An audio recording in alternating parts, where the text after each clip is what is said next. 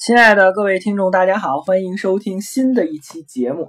本期节目呢，由最近发生的国际政坛上的两件大事开始说起啊。首先呢，就是在十一月八号时间，这个美国共和党的总统候选人特朗普，也翻译成川普啊，这个特朗普富豪当选了美国总统。另外一件事情呢，就是英国脱欧，这两件非常重要的国际政治事件。这两件事件呢，一开始来看啊，都是一个发生概率很小的事件，因为在这两件事件发生之前呢，整个世界的局势啊是向全球化，对吧？取消各种的壁垒，取消各种孤立主义，大家走向这个世界共和，对吧？有欧共体，然后呢，有世贸组织、世界银行，大家的这个经济往来越来越密切，世界越来越和平繁荣，都是在向着这个全球化的这个阶段在发展。而这个英国脱欧事件呢，一开始这卡梅伦手下只是觉得国内一些保守党的孤立主义势力势力，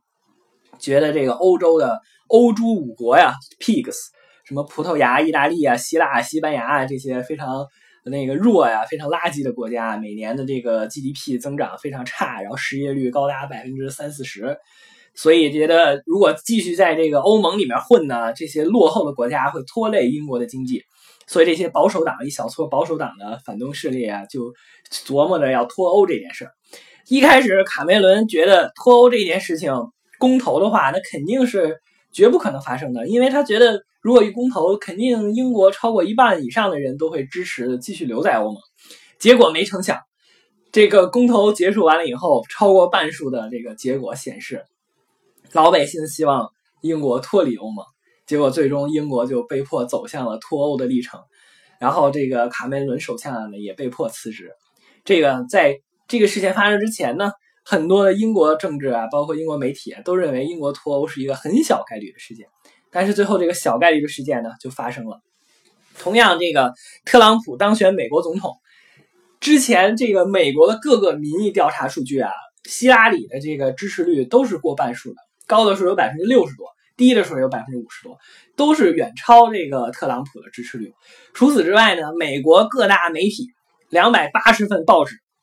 其中只有八份报纸支持特朗普，而且这八份报纸呢，其中绝大部分还都是排名前一百以外的地方性小报，就是全国性的主流大报一致性的支持民主党候选人希拉里。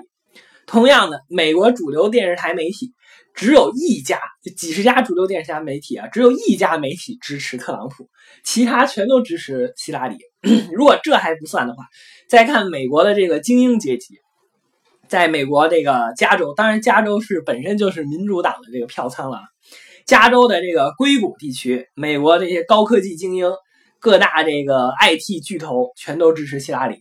然后在好莱坞。各大的这个顶级的导演啊，顶级的制片人啊，他们也都支持希拉里。所以在这次选举之前啊，包括特朗普的选举团队的人都认为，如果特朗普能够当选总统，绝对是一个奇迹，也是一个小概率的事件。那么最后，美国总统大选的结果出来了，又怎么样呢？特朗普就是以这么小概率的事件发生，然后产生了一个奇迹，最终特朗普的当选了。所以，就是我们生活当中有很多事情，大家都认为这个事情发生的概率简直太小了，这个事情是绝不可能发生的。哎，往往这样的事情啊，最后就发生了。所以呢，我在这个接下来再举几个例子。今年是这个二零一六年，这个我们各个的党委啊、党政府啊，然后都在举办这个长征胜利八十周年的庆典。那么，那个我党的长征是从什么时间开始的呢？是从一九三四年十月份开始的，一直到一九三六年十月胜利会师，呃，各个方面军胜利会师。所以呢，二零一六年是长征胜利八十周年。那么，在一九三四年十月份的时候，在这个时点上，作为我国后来的开国领袖毛主席，他又遭遇了什么样的人生经历呢？我们这个红军红一方面军开始。战被迫战略性转移的时候，当时又是一个什么样的局面呢？我们知道，毛主席在一九三二年到一九三四年之间一直处于这个郁郁不得志的状态。在一九三二年十月份的时候，这个江西宁都会议召开啊，大家在中学课本里都学过，受到这个王明、博古、李德等左倾主义路线的这个错误影响，他们当时受到共产国际的影响，这几个中共早期的领导人啊，排挤毛主席，在这个中央苏区前三次反围剿斗争中，全是毛主席领导的，并且前三次反围剿全都取得了胜利。然后呢？这个中央苏区的这帮领导受到左倾主义路线的影响，排挤毛主席。在一九三二年宁都会议的时候，取消了毛主席在红军内的所有军事指挥权利。原来毛主席是红一方面军的总政委，然后这个总政委的职务被免去了。然后再加上毛主席当时身体确实有点疾病，因此就是当时的。红军的这些左倾主义路线的领导就决定安排毛主席去后方疗养了，就不要在前线指挥战斗了。所以呢，毛主席就被迫去福建疗养。然后，在一九三四年十月份的时候，这个时候呢，红军的第五次反围剿失败了，损失了绝大部分的中央苏区的土地，因此，这个红军红一方面军迫不得已要进行战略转移。那战略转移的初期呢，这个时候毛主席啊又生病了，得了什么？得疟疾，得了这个疟疾呢，就是浑身发烧、抽搐啊、呕吐啊、腹泻啊，浑身虚弱。这个时候毛主席只能躺在担架上，有两个红军的小战士抬着他。跟毛主席一起躺在担架上的呢，还有一个红军早期的领导人王稼祥。毛主席跟王稼祥呢，经常两个担架。就这样并排一起走，然后再探讨一下这个我党和我军的这个未来的前景。当时的这个前景那是非常的危急。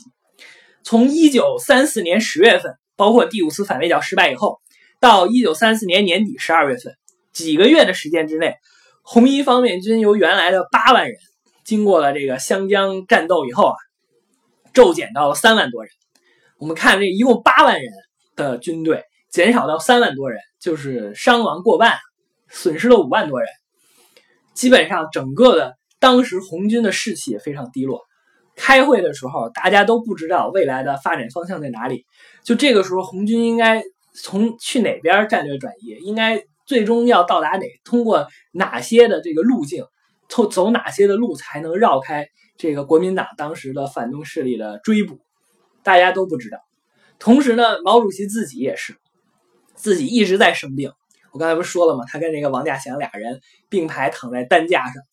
这个时候，毛主席心情也非常低落。首先，当时红军由于没有听从这个毛主席的军事主张，屡战屡败，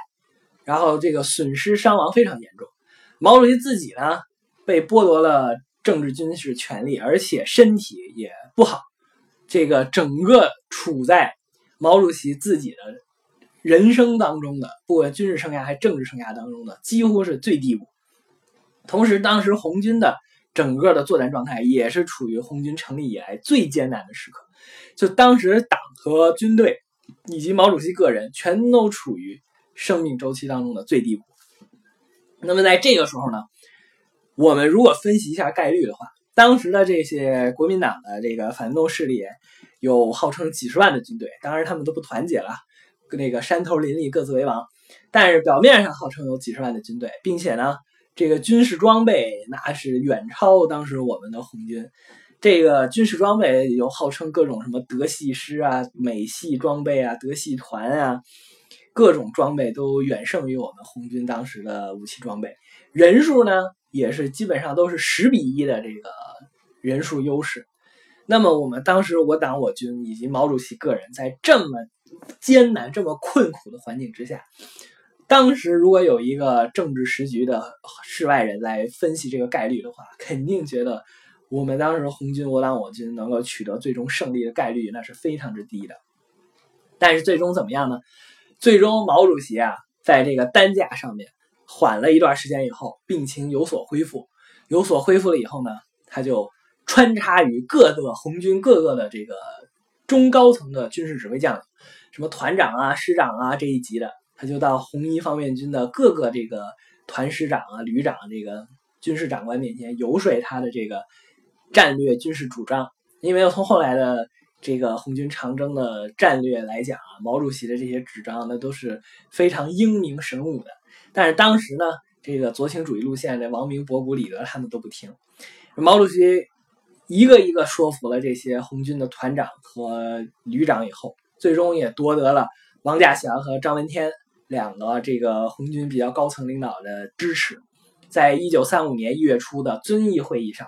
终于确立了以毛主席为领导核心的新的一个红军的以及我党的这个军事指挥最高小组。从此呢，红军长征就由原来的被动挨打、人员骤减，变成了这个四渡赤水，对吧？巧夺泸定桥，各种这个高超莫幻的这种军事作战技术和战略就逐渐展现了。最终，在一九三六年十月的时候，在陕北红一、红二、红四方面军胜利会师，完成了伟大的两万五千公里长征。但是呢，这个事件并没有说非常的惊奇。惊奇的是，在一九三四年十月份的时候，我党我军和毛主席那简直是到了整个人生发展的最低谷，被国民党反动势力追着四处这个转移，都不知道未来去向在哪里。短短过了十四年以后，一九四八年，当时是一九三四年嘛，红一方面军由八万多人骤减到了三万多人。那么，在一九四八年的下半年以及一九四九年年初，这就是我们大家熟悉的我们解放军的三大战役：这个辽沈平津和淮海战役。辽沈平津淮海战役歼灭和俘虏整编了人民党这个国民党的部队破百万。其中，在淮海战役一次战役当中，就歼灭和整编了国民党的整编精锐的集团军五十五万多人。这个淮海战役包括前期的这个歼灭黄伯韬集团，黄伯韬最终自杀身亡，然后这个活捉了这个黄维军团的黄维，然后呢就围困了这个杜聿明、邱清泉、李弥他们的军团。这些将领呢，全都是蒋介石的这个黄埔的嫡系，不是这些地方性的什么阎锡山啊、李宗仁啊他们的部队，全都是当时这个国民党的这个王牌精锐部队，在淮海战役当中一战歼灭了几十万的这个王牌精锐部队。从此一战以后呢，再加上之前的淮海这个辽沈战役和平津战役，基本上整个国民党的主力部队就已经瓦解了。然后呢，蒋介石也被迫下台。并且于一九四九年下半年，这个溃逃到台湾，就是电影这个《太平轮》描述的，简直这个溃不成军。所以这个小概率事件，最终往往会诞生非常伟大的奇迹。你像我党我军在一九三四年这么艰苦的条件下开始长征两万五千里，那多么的艰苦，而且这个人员骤减，然后装备又差，吃不饱穿不暖，在十四年之后。就以气吞万里如虎的气势，歼灭了国民党的绝大部分的主力军团，把整个的这个国民党当时的这个政府全都赶到了台湾。所以呢，这个就是小概率事件发生所带来的奇迹。当然，我刚才说的呢，这个是我党我军历史上的这个奇迹。那么，一九三四年再往后推二十年呢，一九五四年，在当时的瑞士伯尔尼这个地方，又出现了一个奇迹。这个奇迹是什么呢？这个叫做伯尔尼奇迹。一九五四年啊，举办的这个世界杯，当时的这个决赛是在瑞士的伯尔尼进行的。决赛的参加决赛的两支队伍呢是德国和匈牙利。我们现在看这个国际足坛上，德国依然是这个一流强队啊，四次世界杯冠军。但是在一九五四年那个时候，德国队并不是欧洲最强的球队，欧洲最强的球队是匈牙利。当时匈牙利不光是欧洲最强的球队，同时也是世界最强的球队，连这个现代足球的始祖英国队对阵这个匈牙利都经常输，所以当时匈牙利是横扫欧洲和世界。所以在一九五四年这届世界杯上呢，德国队和匈牙利啊早早的在小组赛的时候就相遇了。小组赛相遇的时候呢，匈牙利是以八比三的巨大比分碾压德国队，取得轻松取胜。然后呢，小组赛完了以后，这个德国和匈牙利啊，就各自在各自的这个呃淘汰赛阶段过关斩将，最终会师在了决赛。因为之前小组赛刚刚遭遇过，并且匈牙利大比分获胜，所以匈牙利从主帅到球员都没有把德国放在眼里。当时这德国是这个西德啊，就是这联邦德国。可是呢，德国队啊，众志成城，这个拼了老命了，一定要在这个世界杯决赛的舞台上证明自己。为什么呢？一九五四年，我们看啊，距离一九四五年二战结束不到十年的时间。二战当中，德国本土遭遇了重创。这个东部战线的这个苏联和西部战线的这个美国为主的这个联军，东西并进，最终在柏林会师。他们基本上已经把德国所有的重工业、轻工业以及这个制造业的这个生产全部打烂，整个在柏林市区的楼也都是炸得一片灰烬。基本上，德国就是在一片废墟上重建的这么一个国家。在一九五四年的时候呢，整个的这个德国民众啊，西德就是这个联邦德国的这个民众的情绪非常低落，然后整个这个民生凋敝，因为当时这个二战的阴影啊，始终笼罩在这个德国人的这个心中，德国一直就抬不起头来，喘不上这口气。就在这样的一个背景下，一九五四年世界杯决赛。德国队终于闯进了决赛，面对强大的匈牙利，发生了什么呢？在开赛九分钟的时间内，匈牙利就轻松二比零领先。我们知道，这足球比赛进一个球老困难了。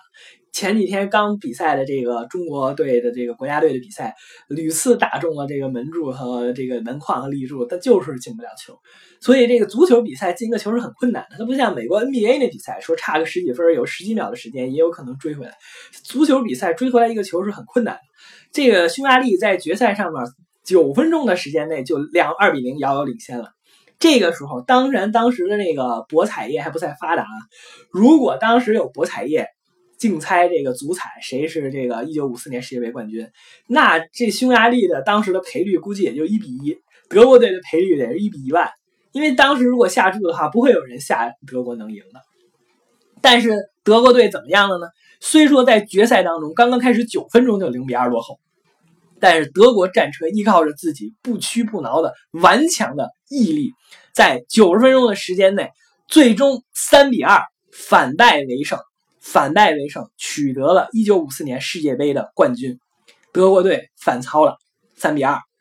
所以就是说，德国队当然这次还有一次这个匈牙利的进球被误判了，但这个其实都可以忽略。就是说，德国队的这个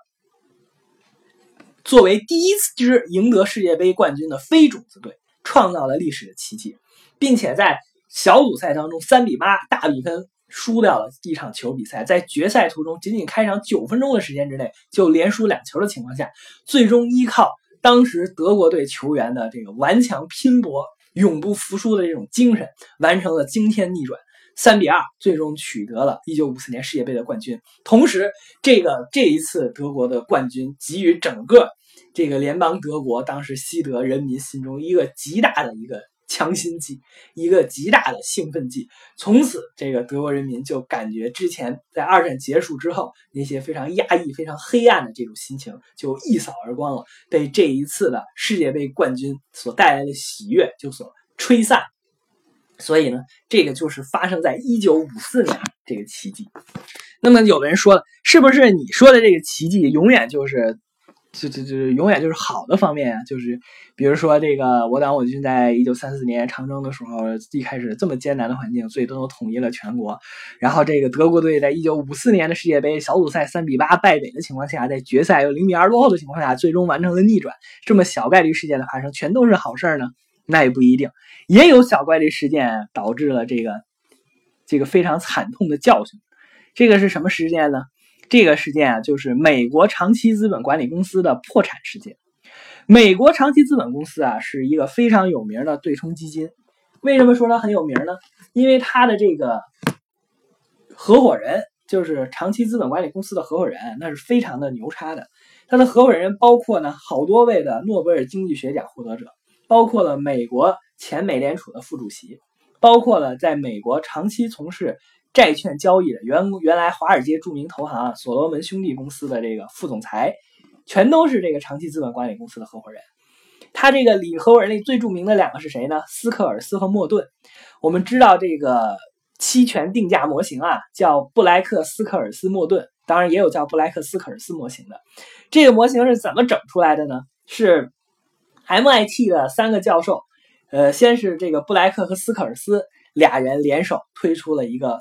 布莱克斯科尔斯模型。几乎在同一时间，莫顿也用他自己的方法推导出了几乎完全类似的这个公式。所以呢，这个斯科尔斯和莫顿由于发现了期权定价公式，最终在1997年获得了诺贝尔经济学奖。那布莱克为什么没获得呢？因为布莱克在1995年不幸去世了。我们知道，这个诺贝尔奖是只颁给活人，不颁给颁给死人的。所以，这个长期资本管理公司的两位合伙人斯科尔斯和莫顿，就是期权定价模型的发现者和这个最早提出期权定价模型的，就可以说是衍生品交易啊，或者对冲交易啊、套利交易的开山掌门，就相当于这个。这个少林武当的开山祖师一样，就这种感觉。这种这个经济学、金融学领域的大咖，作为这个这个长期资本这个对冲基金的合伙人，那你说这个公司业绩还差得了吗？确实如此。长期资本公司在一九九四年成立的时候啊，前几年当中业绩非常骄人，每年都有个百分之二三十啊，甚至百分之三四十的收益率。然而呢？这个长期资本公司，他们作为这个模型的这个根本啊，包括布莱克斯科尔斯模型啊，他们这个模型的假设基础，都是以这个正态分布作为基础的，就是这个期权定价模型，这个呃 S N D 一减去 X E 负 R T N D 二，这个 N 就是一个正态分布的一个概率，N D 一 N D 二都是正态分布的概率，S 呢是这个股票或金融产品的现货价格，X 是期权的行权价格。E 的负 RT 是这个连续时间当中的一个贴现贴现的这么一个因素，所以整个这个布莱克斯科尔斯期权定价模型当中呢，还是以正态分布作为基础的。正态分布是啥意思呢？就是在两三个标准差之内啊，三个标准差之内，几乎可以负载事件发生百分之九十九的概率，就是百分之九十九以上的事件发生的可能都被富含在三个标准差之内。这个就属于这个正态分布，但是现实生活中的事情是不是正态分布呢？它就不是正态分布。比如说，这个长期资本公司在九十年代末的时候，九七九八年的时候做了两项对冲交易，一个是对冲美国三十年国库国债和二十九年国债价格收敛。价格收敛它怎么对冲呢？做空美国三十年的国债，做多美国二十九年的国债。如果这两个价格最终收敛了，那么这对冲基金就稳赚不赔。对冲基金它不像我们普通人投资股票，我就单一投资一只股票，这股票涨了我就挣钱，这股票赔了我就赔钱。对冲基金主要对赌的是一个资产价格的收敛趋势，比如说这个美国不同期限的国债价格的收敛。另外呢，它还对冲了不同国家之间债券收益率价格之间的收敛。当时呢，长期资本公司的这些合伙人就发现，俄罗斯的这个国债。价格非常的低，收益率非常的高，而美国政府的国债呢，这个价格非常高，收益率非常低，但这个本身是存在不合理的。他们认为呢，在随着时间的推移啊，这个俄罗斯国债的收益率和美国政府国债之间的收益率啊，会慢慢的收拢，因此呢，他们就做空这个俄罗斯债券的收益率，而做多美国债券的收益率。结果没成想，这个俄罗斯啊，这个在一九九八年当时也是这个亚洲金融危机的时候嘛。在一九九八年的时候，国际石油价格骤降，俄罗斯国内经济不断恶化，而且俄罗斯向来是一个不守信用的流氓国家。